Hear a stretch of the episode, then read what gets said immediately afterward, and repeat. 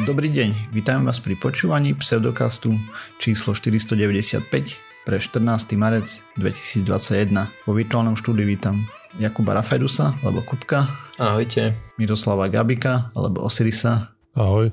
A ja som Radoslav Vlasatý, alebo Martyr. Čaute. Sme podcast do vedia a skepticizme a vede sa nevenujeme profesionálne, takže ak nájdete nejaké nezrovnalosti, píšte nám na kontakt za náš pseudokaz.sk alebo na Facebook alebo na stránku, alebo na YouTube, alebo aj na Discord, tak ako naposledy, keď sme sa tu skecali totálne, lebo sme si mysleli, že vieme a nevedeli sme, že Sputnik V a nie 5 sa hovorí a že V je od vakcíny. Počkaj, počkaj, počkaj, ako? My sme povedali, že je to Sputnik 5 a má to byť Sputnik V. Tak. OK. Takže tak, takže sa ospravedlňujeme, že si niekedy myslíme, že vieme a nevieme. Stáva sa. A proste mi ani napadlo, v živote som to nepočul predtým, o tom rozprávať ľudí, ako maximálne som o tom čítal a ten rozdiel z toho nebol jasný. Takže sorry, a ešte navyše sú nejaké sondy, hej, ako na západe samozrejme mali mená všetky uh, ruské sondy, sputniky a tak, ale v realite sa volali uh, trošku ináč a tie končili tak kde pri trojke oficiálne meno Sputnik a potom už to išlo ináč, takže mi to prišlo ako nejaké také pokračovanie alebo niečo také. Chalani, ešte jednu vec sme zabudli pri nahrávaní minulej epizódy. No a síce, že MDŽ sme neoslavili. Lebo bol 8. hej. A naša epizóda vyšla 7. Takže sa ospravedlňujeme a posielame týmto virtuálny karafiat všetkým ženom. Tak môžeme poslať ľubovoľný kvietok, slnečnicu. To, to je pravda, áno, to je pravda, ale ten karafiat je taký...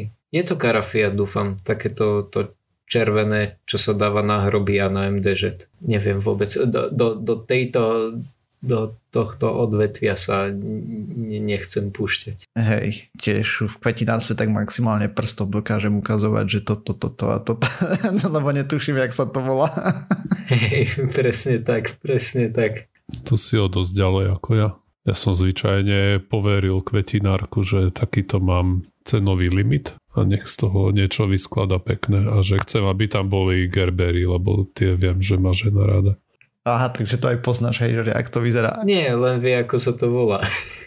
No tak viem, čo je to za kvietok. Ja poznám veľa kvietkov. Mm-hmm. Slnečnica, Aha. tulipán, konvalínka, okay, tu, tulipány rúže a takéto zvládam aj ja. Oh, to už je. Pupava, podber. No jasne, samozrejme buriny, hej, ale toto je také špeci kvety v obchode, čo sú v petinárstve väčšina.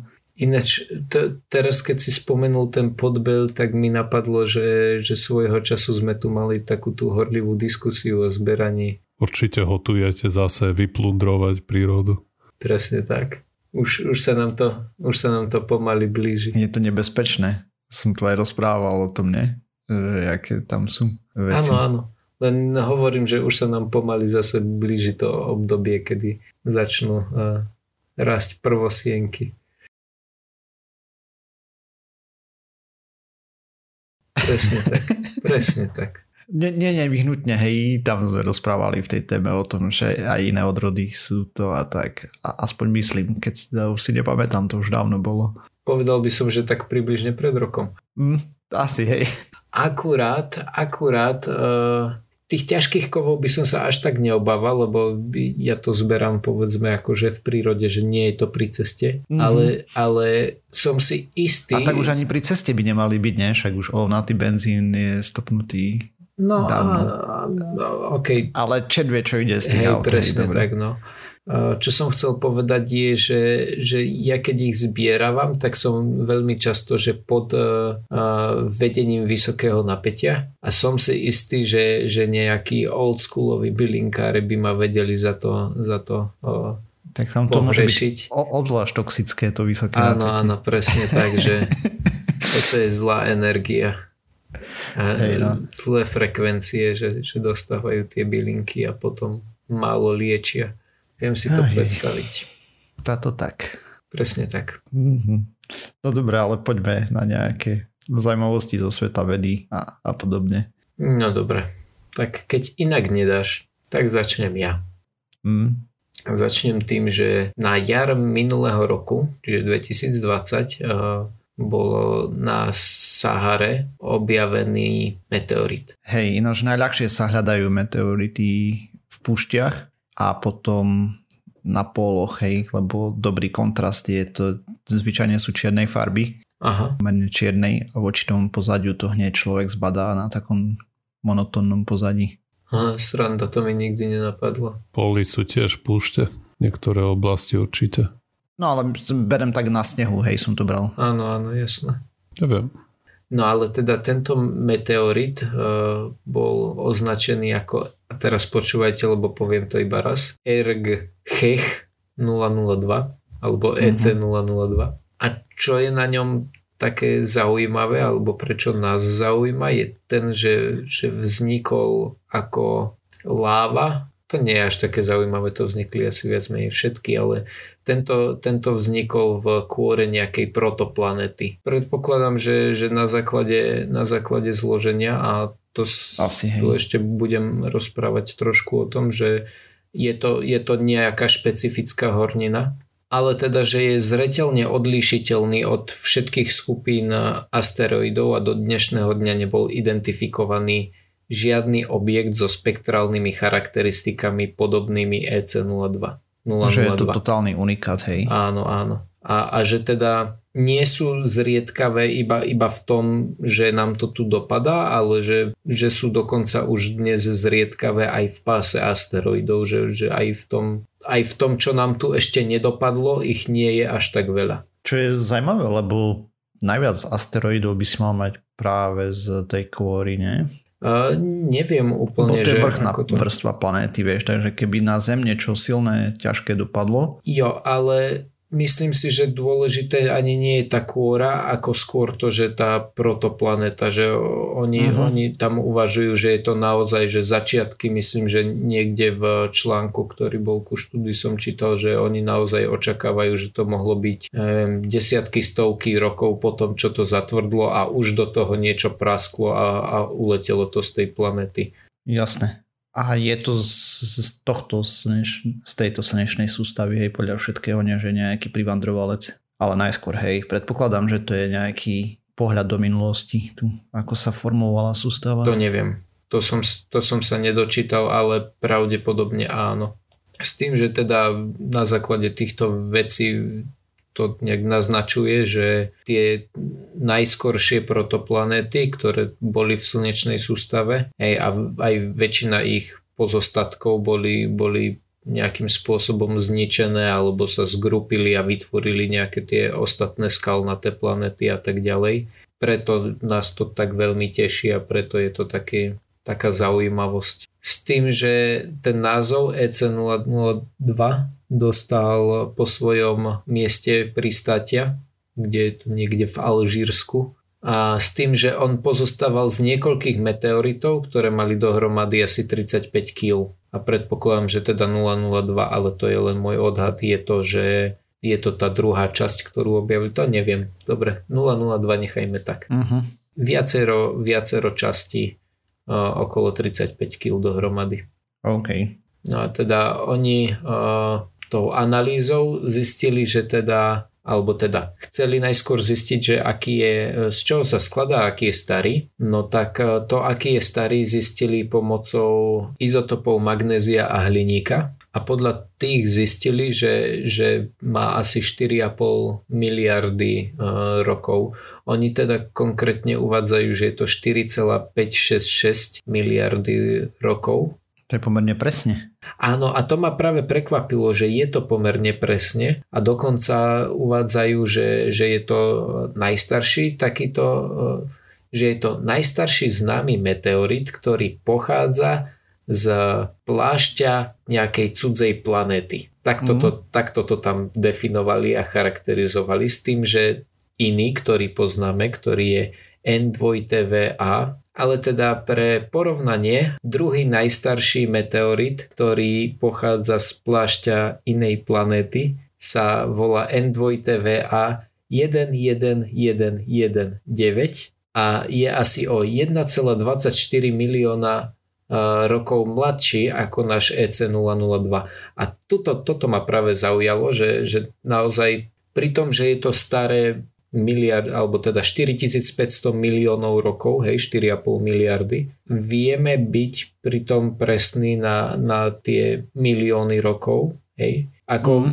je možné, že vieme, na, na to datovanie používajú metódy tých izotopov, uh, tuto konkrétne ten hliník a magnézium. Ja neviem, akú to má presnosť, ale tak, takto sa vyjadrili. No. OK. As, asi vedia, o čom rozprávajú pravdepodobne. A, a mimochodom pre porovnanie mňa, mňa hlavne zaujalo to, lebo keďže toto je najstarší v tejto kategórii, tak ak si pamätáte, nejaký čas dozadu som rozprával o najstaršom, že najstaršom materiále, ktorý sme našli, ale ten tomu nekonkuruje. Ten najstarší, najstarší bol asi o miliardu rokov starší. Ten mal okolo 5,5 miliardy rokov.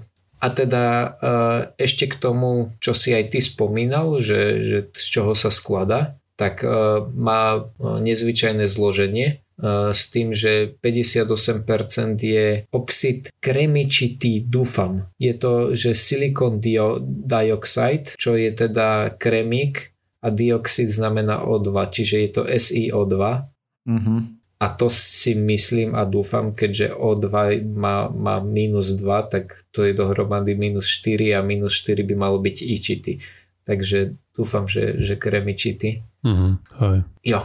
A to teda uh, nejakým spôsobom naznačuje, že uh, to pravdepodobne bol uh, andezitový hornina kameň. To, z čoho sa to, to tá kôra tej planety, že bola andezitová, čo je podľa všetkého zaujímavé, lebo zvyčajne je to vraj bazaltové. Ja vám ku andezitu môžem povedať iba to, že je to, že sa po ňom veľmi dobre lezie, pretože ostatné kamene, po ktorých lezieme, napríklad menovite vápenec, je dosť taký, že sa za chvíľku ošu... Nie, o to ani nejde, ale že pokiaľ po ňom vylezie veľa ľudí, tak sa ošúcha a, a je to potom taký um, šmíka sa, hej, že, že mm-hmm. dokážeš ho naozaj vyšmíkať ako tie sochy napríklad. Hej. Ale andezit, nehovorím, že sa nedá, ale že musíš vynaložiť o mnoho viac námahy na to, aby si ho takým spôsobom vyšuchal. Takže, asi je to výrazne tvrdšia hornina než Asi, asi áno. Každopádne ja andezit poznám len z mojich e, lezeckých skúseností a tam môžem povedať, že to je jak liest po šmírkovom papieri niekedy, že to, to proste položíš ruku a drží. Mm. S tým ešte dobre môžeme to ukončiť tým, že tým vedcov teda odhaduje, že pravdepodobne sa to k nám dostalo z tej planety takým spôsobom, že tá planeta bola v nejakom tom štádiu toho, že, že to tam všetko vrelo, hej, bola to protoplaneta, niečo do nej narazilo a, a jak to narazilo, tak to zo sebou zobralo aj, aj kus tej planety, alebo vymrštilo to kus tej planety. A je odhad, že kedy dopadol na tú Saharu? Nie. Že ako dlho tam ležal, vieš? Nevedia, hej? Že nie, nie, že teraz tam pristal včera? To hovorím len, že som sa nedočítal. OK, jasne. Čiže neviem. OK. Ale teda vetička na záver. Tento meteorit je najstarší magmatický kameň, ktorý sme kedy analyzovali a aspoň trochu nám pripomína, alebo teda trochu nám pomáha v tom určiť, že ako sa tvorila kôra tých protoplanet. To bola krásna veta, tu by nikto nikdy nenapísal, ale máme ju tu. Hej no. Poďme sa ešte pozrieť na chvíľu do, do vesmíru, ne? lebo myslím, že ja mám takú tému. Tak teraz myšli, že z vesmíru na Zem a teraz ideme zo Zeme do vesmíru. tak, tak eh, aj ten kamienok bol z vesmíru, vieš, najskôr. Budeme sa baviť o sondách a teda konkrétne o tom, že prečo používajú čierno-bielé objektívy. No tak to ma zaujíma. Uh-huh, aj mňa to zaujímalo lebo minule sme tu rozprávali o Perseverance alebo vytrvalosti, hej, ten, tom novom rovríku na Marse, len tak mimochodom darí sa mu úplne úžasne, všetko vychádza na jednotku. Uh, už sa aj prešiel, už aj vystrel ručku, uh, teda to rameno a tak a vyzerá to parádne zatiaľ, všetko ide na jednotku, takže vedci sú celí nadšení, že konečne uh, budú pokračovať vo vede. No ale budeme sa baviť o tom, že on mal čierno-biele kamery nejaké na sebe, ale ako jeden z prvých má výrazne viac farebných kamier. Dôvody na čierno-biele, prečo sa používali, sú hlavne technické. Takže začneme tým, že máme senzor na zobrazovanie, hej, a ten funguje tak, že máme nejaký čip, ktorý po zasiahnutí nejakej citli, teda takto, on čip, no. Proste máme nejakú vrstvu, ktorú keď zasiahne fotón, uvoľní elektrón. To sa potom zbiera v tzv. kapacitných jamkách alebo pascách alebo podobne. A až sa nazbiera toľko tam toho, proste to sa na, na kapacitu je tam toľko toho elektrického náboju, že dokážeme ho prečítať, že vyprodukuje nejaký signál, ktorý potom vieme zmerať, to potom vieme preložiť na obrázok. No a tieto všetky senzory, to je základný senzor, hej, je čierno-biely. Proste my vieme len intenzitu luminescencie alebo teda svietivosti. No a teraz ako z toho spravíme farebnú? Farebný zázrak, napríklad v našich fotoaparátoch, kamerách a tak ďalej, tak je, že na vrchu potom dáme filtre na ten čierno senzor, ktoré prepúšťajú iba určitú časť spektra, napríklad RGB, hej, teda červenú, modrú, zelenú, alebo iné po prípade. A v bežnom zariadení, napríklad v telefóne sa používa tzv. Bayerová maska, filter, to je, že máme tie senzory, hej, sú zvyčajne prekryté maličkými filtrami, zvyčajne sú usporiadané v štyroch blokoch, to znamená, že máme RGB a akože červenú, zelenú, modrú a ešte napríklad je tam ďalší zelený alebo iné kombinácie sú, hej, ale proste že po štyroch. No a takto je to aplikované na každý jeden pixel, vlastne, ktorý to sníma, ale nie úplne teda takto, ono to pokrýva celý senzor, ale nie je to aplikované na každý jeden pixel. Hej, to znamená, že ak máme napríklad 2 megapixelový foťák, to neznamená, že tam bude krát 4 tých pixelových tých farebných filtrov, hej. Je ich tam menej, tie fotky, ktoré to robí, tak sú potom také mozaikovité, proste sú tam diery v tej farebnej snímke. Proste to rozlíšenie svietivosti je výrazne vyššie ako to, ktoré je rozlíšenie farebné. A potom rôzne algoritmy sa používajú a takéto veci a to poskladajú nejako dokopy s tým, že ľudské oko je e, veľmi nekvalitné na rozpoznávanie týchto problém a rozdielov hej, farebných na plochách a tak tak samozrejme, keď máme jednu farebnú plochu a tam dáme krikľavo zelený pixel, tak to zbadáme hneď, ale keď je to úplne mierna odchylka a podobne, tak to proste nevidíme. To oni využívajú a tým pádom takto skladajú tie komerčné aplikácie, komerčné fotoaparáty, ktoré máme v mobiloch, vlastne farebný obraz nejako. A taktiež to zneužívajú algoritmy vo veľkom, hlavne kompresné a podobne, hej, kde vedia, že proste ľudské oko je zlé vo farebnom rozpoznávaní, tak ukratia farby niekde. Si to môže človek vyskúšať, že vezme nejaký vysoko kvalitný obrazok, skonvertuje do JPEGu a potom tam uvidí, že ako tie farby zredukoval v rozlišení nejakom. Tam je hlavná miera tej kompresie. No a ten proces, ktorý z tej mozaiky vytvorí reálny obrázok, e, sa volá demo, demozaikovací proces. a ako som spomínal, je bežný v klasických zariadeniach. A tu môžeme vidieť, na základe toho, ako som to popísal, že časť dát sa pri farebnej fotke stráca. A je to nemalá časť podľa všetkého, hm, lebo keď dáme preč tie filtre, tak proste viacej fotónov získame. Hej, to znamená, že čierno-bielý fotoaparát má väčšiu ostrosť obrazu, alebo teda takto lepší pomer signálu proti šumu a zároveň vieme na ňom robiť rýchlejšie uzavierky a kopec ďalších vecí. Proste má to technické opodstatnenie, prečo sa ide do čierno-bielých. Mm. V prípade Perseverance napríklad tie kamery, ktoré vyhodnocujú bezpečnosť cesty, to sú tie inžinierské kamery, hej, oni volajú hazard, čo pozerajú na kolesa pred cestu nad sebou, pred sebou a tak ďalej, tak sú prvýkrát v histórii na takýchto roveroch farebné. Na tých minulých neboli hlavne kvôli tomu, lebo problémy s kapacitným výkonom a tak ďalej a zároveň aj farba môže stiažovať vyhodnocovanie algoritmickej práce, hej, akože tomu algoritmu to môže stiažovať výpočty. No a prečo má tento roverik už farebné kamery a na starších roveroch boli len čiernobiele, je pomerne prozaické, lebo proste už tie pôvodné komponenty, ktoré sa používal na tie čierno-biele kamery, ktoré išli na starý rover, už proste neboli. Takže oni nakúpili nejaké z obchodu a upravili ich, hej, nejaké priemyselné kamery s tým, čo som tu spomínal minule. Ah, okay.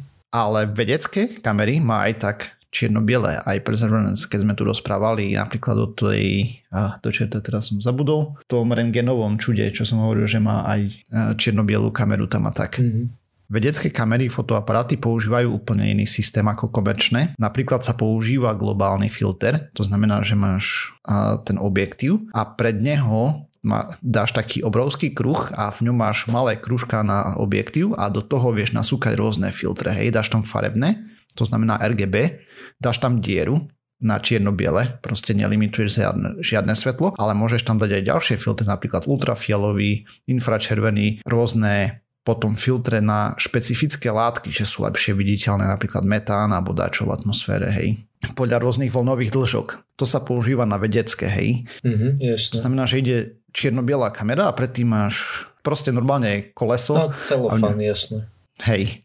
No dobre, ale to ma celkom zaujíma. Momentálne mi to nejde úplne do hlavy, že ako by sa to dalo, ale určite to vyskúšam, že ako to bude fungovať. No celkom nerozumiem tomu, ako to funguje, že, že dáš teraz modrý filter pred uh, šošovku a odfotíš to čierno-bielou kamerou. To znamená, že vznikne ti čierno-biela fotka. Potom dáš červený filter ale zase ti vznikne čierno-biela fotka. No a ja si to teraz predstavujem, že potom keď dáš tie tri čierno-biele fotky dohromady, tak ti vznikne farebná, ale to, to proste to, takto asi nefunguje. Áno, takto to funguje presne, lebo ty vieš, totiž to, ty dávaš filter, ktorý blokuje všetky ostatné uh, spektra a len prepúšťa napríklad modrú farbu. Mm-hmm. A tým pádom dostaneš síce luminescence, ale modrej farby, hej. A, a potom dáš červenú, mm-hmm. to isté, mm-hmm a potom spojíš kompozitne tie tri obrázky, ktoré si dostal, hej, z modrej, červenej, zelenej, rôzne svetla a mhm. vyrátáš vlastne, že tento pixel má takú hodnotu. Hej, lebo tomu povieš, že tu bola hodnota napríklad, dajme tomu, že od 0 do 255, hej, a teraz no, 128 tu bola hodnota na červenej, mm-hmm. hej, a 0,0 na týchto, tak budeš to mať také jemne červené. Jasne, chápem.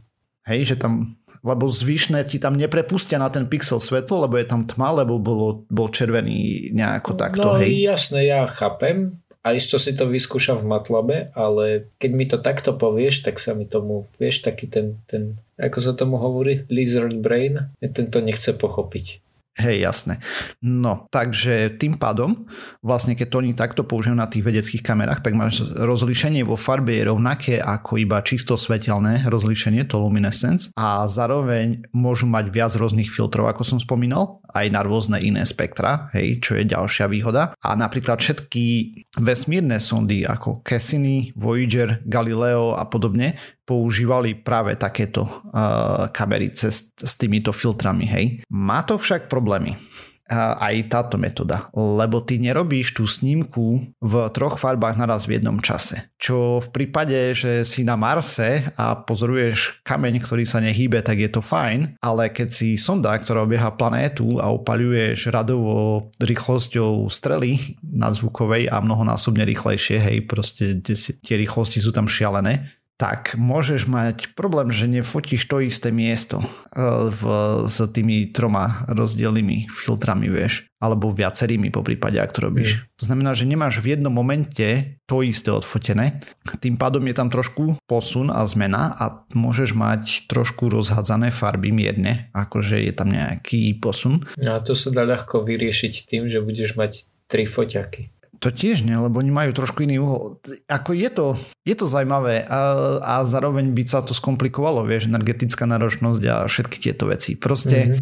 s týmto sa vysporiadávajú, hej. A napríklad taký Voyager mal ešte starý systém, kde používal na snímanie elektronový lúč. A normálne ako CCTV, vieš mal ten snímací mm-hmm. lúč. A to, to bolo úplne stará sonda, ale takto.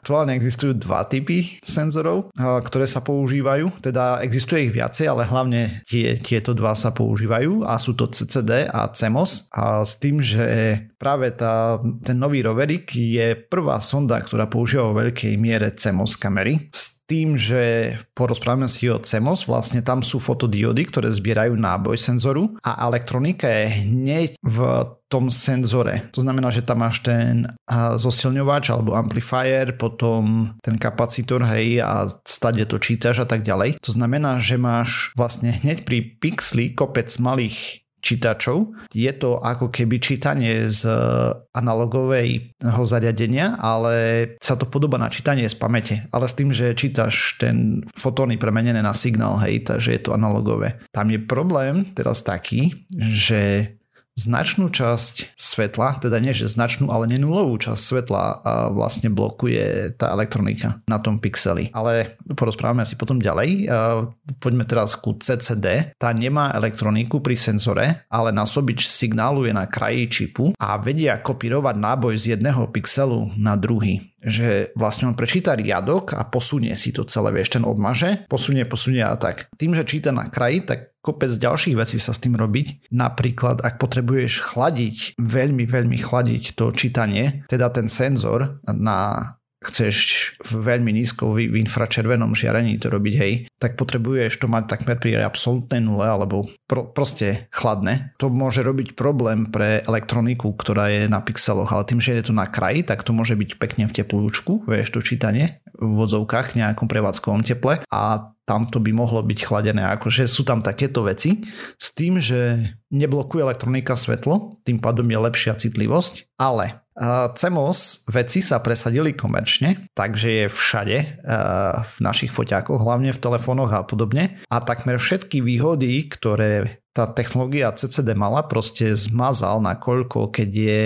niečo komerčne úspešné, tak vieme, že ľudia to kupujú a potom tie spoločnosti majú miliardy na výskum a sa investuje, inovuje a pretekajú sa, hej, lebo chcú dodať, takže ten vývoj tam išiel raketovým tempom oproti tým CCD a tým pádom ich dobehli. Avšak aj tak stále sondy, hlavne orbitery, napríklad MRO a, a Lunar Recording MRO a LRO, a Mars orbiter a mesačný orbiter používajú to CCD, lebo idú strašnou rýchlosťou a tam vieš robiť to, že ako sa tá sonda hýbe, tak aby si nemal rozmazaný obraz, lebo tá uzavierka by potrebovala byť rýchlejšia ako za jednu 10 tisícinu sekundy cvaknúť obraz, hej, čo je problém, asi technicky, alebo možno aj viac, aj, aj rýchlejšie, neviem. No a oni to robia tak, že ako to skenujú na to CCD, tak sa to posúva po riadkoch. Hej, že on číta riadok a proste ako ide sonda rýchla, tak on to číta za sebou. Ešte potom zvyknú používať, takže tam majú viacej tých senzorov. E, sú fotky na internetoch napríklad z niektorých tých kamier, ktoré boli použité, kde máš viacej tých CCDčiek poskladaných vedľa seba,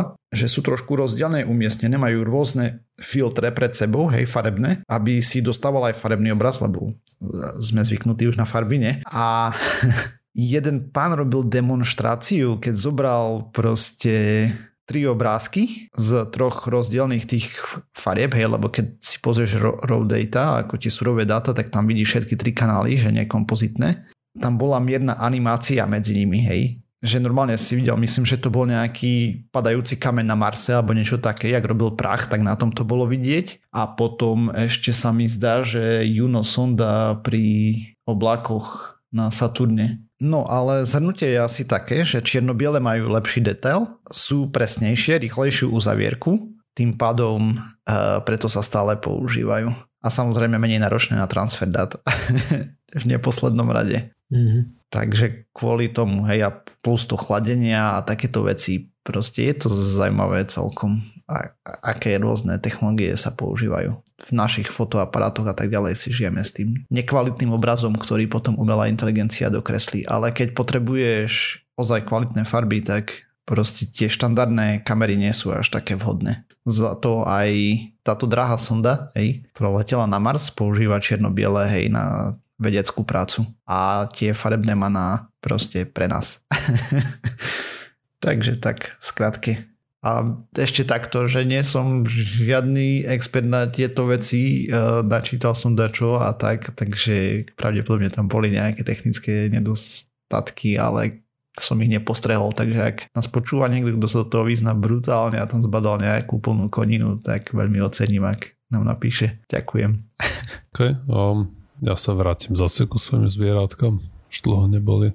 A tentokrát to budú morské slimáčiky. Jej. Môžeme si zaspomínať, aké to bolo pekné, keď sme mohli z Kumoru si pozrieť slimačiky v akcii. Počkaj, niektorí chodia a nosia potom si domov darčeky. Hej, Slimačiky. ale my čo nechodíme, tak e, ostáva nám len zaspomínať si. Hej, ale zase nemáme darčeky na cestu. Mm. že si doniesieš z exotickej dovolenky exotickú mutáciu covidu. A spravička je o nejakom druhu morských slimákov, ktorý sa volá Elysia cf marginata. V zásade je to proste morský slimák, taký zelenkavý. Mhm. A ovláda, má nejaké zaujímavé X-Men schopnosti. X-Slug asi by to bolo.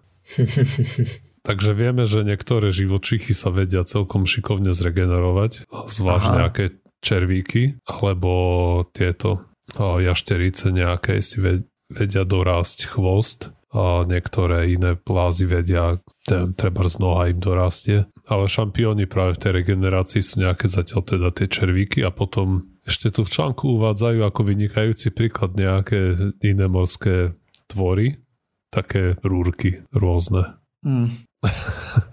A snáď, ja neviem ako inak to popísať, proste je to rúra. Také veľa takých rúr. Zhruba niečo ako sasánky, dajme tomu, ale proste nemá to tie hociaké tie vy- chápadla. Je to proste dutá rúrka, ktorou prúdi more a proste si to tam odchytáva nejakú potravu. A že tieto vedia výborne dorástať, ale to je zrejme preto, že nemajú srdce ani žiadne iné komplikované orgány. No ale tento slimáčik vyzerá, že má celkom šikovný trik a to je taký, že vie si oddeliť proste hlavu od celého zvyšku tela a táto hlava proste si vie narásť celé telo od znova. A to zvyšné telo si vie naraz novú hlavu, či nie? Nie, toto zvyšné telo vie výborne umrieť potom akurát.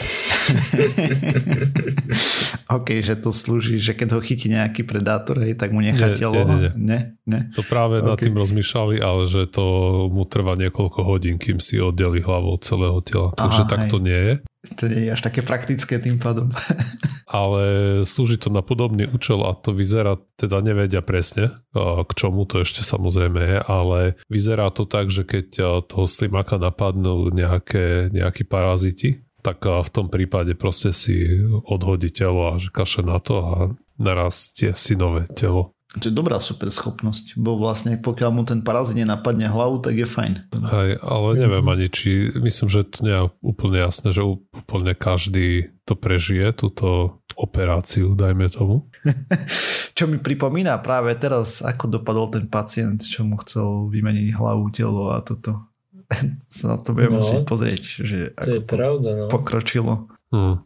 To teraz mi tak napadlo, vieš, ak si spomínal o tom, že si oddeluje hlavu. Hej, hej. No, že to telo proste, že chvíľu ešte žije, ale potom umrie. A vec to celkom prekvapilo. Myslím, že to len omylom alebo náhodou zistili, že tá hlava sa tam ešte začala niekde mrviť a začala ohryzávať nejaké rastlinky dookola a boli prekvapení, keď videli, že proste za nejaký, dajme tomu 3-4 týždne si na, narastie komplet nové telo. Mm. A v tom článku, ktoré bude v zdrojoch, sú fotky, kde je deň 0 a potom týždeň, dva týždne, tri týždne, ako, to, vyz- ako postupuje ten rast. A on je aký veľký je ten červ, že to tak dlho trvá? Je to slimák. Má povedzme 4 cm, 5. OK. Že nie je úplne mikroskopické tým pádom. Nie, nie, nie. Hej, hej. Dobre, dobre. A tá hlava, no čo ja viem, môže mať 8 mm napríklad. Uh-huh. To je už niečo viditeľné voľným okom tým pádom. Hej, hej. No a ako to robí? Tak sa nazdávajú, že tým, že on ohryzáva nejaké tie riasy a neviem, tie rastliny rôzne, alebo proste flóru napríklad, a tak do seba absorbuje tie chloroplasty, ktoré mu umožňujú trochu, dajme tomu, fotosyntetizovať. Myslím, že hej. Akože myslím, že si to povedal správne. Čiže toto mu zrejme dáva ten uh, edge, proste uh, Výhodu.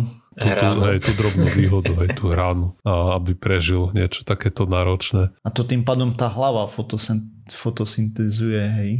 No on ako proste ďalej hej, žerie tie rastliny. Ako je to len hypotéza, že by to mohlo byť niečo také, že tým, že tie chloroplasty z tých rastlín do seba nasaje, vlastne môže mu to umožniť alebo zvýšiť šancu, že prežije ten zákrok napríklad. A on to robí nejak často? By si mal, ak na to prišli, že také čo robí, hej?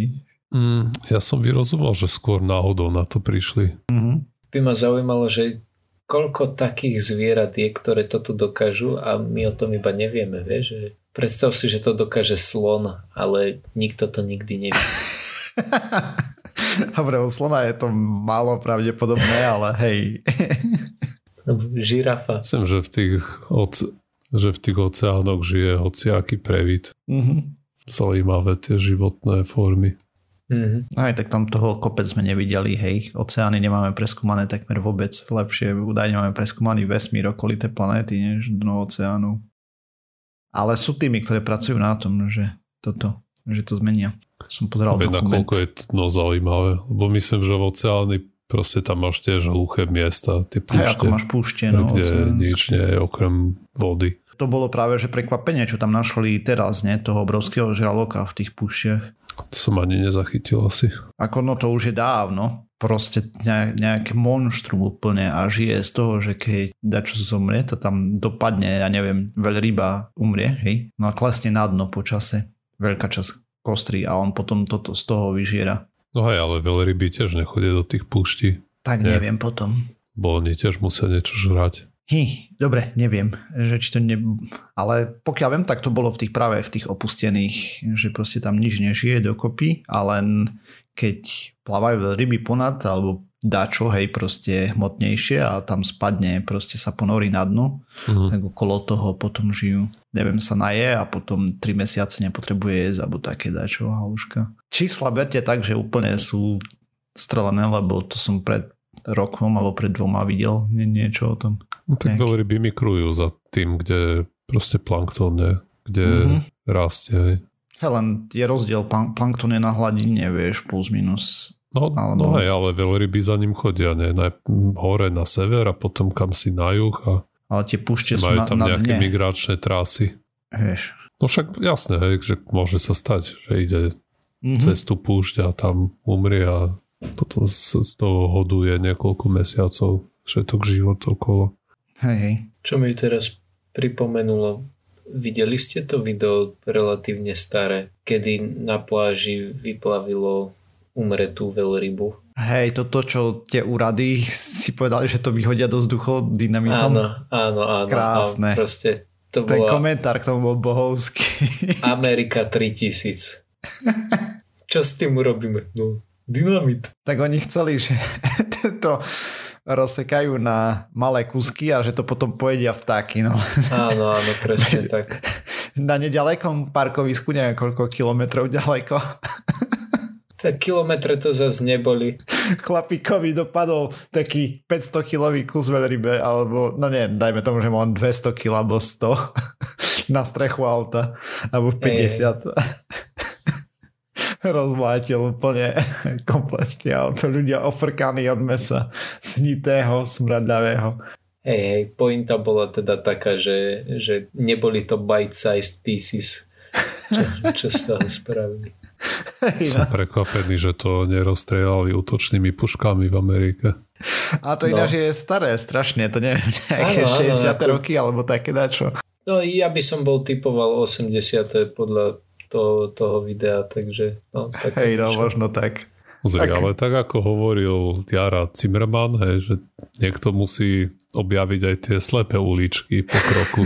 Mm, niekto musí ísť, vyskúšať vyhodiť veľrybu do vzduchu a potom môžeš ostatným povedať, že tudy ne, přátelé. tak, tak. Hej, no to je ten komentátor, čo to tam hovoril pre tú televíznu stanicu. že sa naučili jednu vec naisto, že to nebol dobrý nápad.